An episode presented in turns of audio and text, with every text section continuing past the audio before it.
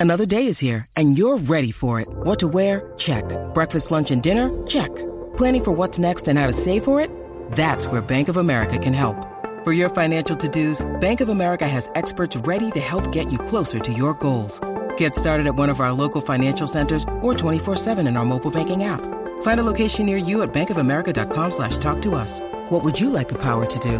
Mobile banking requires downloading the app and is only available for select devices. Message and data rates may apply. Bank of America and a member FDIC. Aaron Bowersock is your home loan expert. All right, Snoop, as we get ready for Texas and TCU, I want to go back to something that I asked Sark in the press conference on Monday, and that was talking about the red zone. And I went and looked at some red zone numbers. And one of the reasons why red zone was top of mind for me and is going to be top of mind for me, and it's kind of going to it's, going to be maybe my main statistical area to watch in this game, is because Texas is actually really good in the red zone, both offensively and defensively. I don't think the fact that Texas is really good offensively in the red zone would surprise a lot of people, but the fact that the Longhorns are good defensively in the red zone uh, I think bodes really, really well. Texas right now, 40 red zone attempts, uh, 25 touchdowns Texas has scored in the red zone. So I think as long as you're, if you're in that 50 plus, you know, 55, 60% range in terms of your touchdown percentage, that's going to be pretty good for the offense. TCU's a team, Snoop, they just don't get in the red zone a ton. 39 red zone attempts, uh, the Horn Frogs have had this year. That's kind of, you know, middle of the road in the Big 12. You've got Kansas, Baylor, and Texas all in the 40s in terms of uh, of how often they've been in the red zone.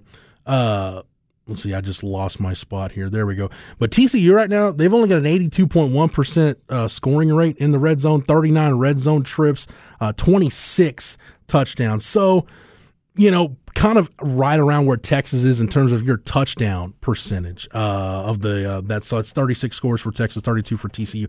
TCU just doesn't get in there as much as a team like Texas does.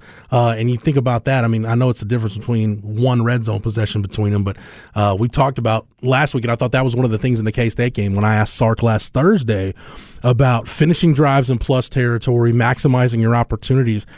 Texas, by and large, the, the one notable exception would be the Roschon Johnson fumble at the you know, they had the fourth and one conversion. He gets the 37 yard run, gets the ball punched out. It's kind of the one time they didn't do that. And you look at the losses to Texas Tech, Oklahoma State, even the Alabama game, uh, the inability to finish off drives and, and plus territory with points really hurt them.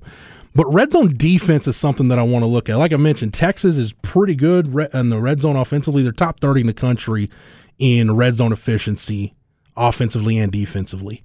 Uh, red zone defense, though, Texas, in terms of touchdown rate allowed, now you can look at scoring rate. Like I said, Texas is actually pretty good in the red zone defensively. Uh, 26 in the country, uh, 31 opponent red zone attempts. They've given up 16 touchdowns. So that's 24 scores on 31 red zone attempts. So that means they've gotten just seven outright stops in the red zone this year. One of those was against Kansas State. But I broke it down further because if you go back and remember, Sark was talking about what defensive numbers he looks at to judge defensive efficiency, and we talked about yards per. He talked about yards per play being one of those.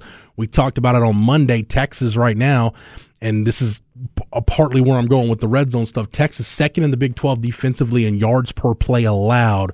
5.05, basically 5.1 yards per play. Just think about it. Texas was giving up almost that on the ground alone last year. That's how much this Texas defense has improved. Do they have a lot of work to do? Yeah, still a lot of work to be done, but a lot better than they were last year in a lot of those statistical categories. But I looked at it in terms of what is your touchdown rate allowed in the red zone. Snoop, would it surprise you to tell you that the Big 12 leader in lowest red zone touchdown percentage allowed this season? Let me guess.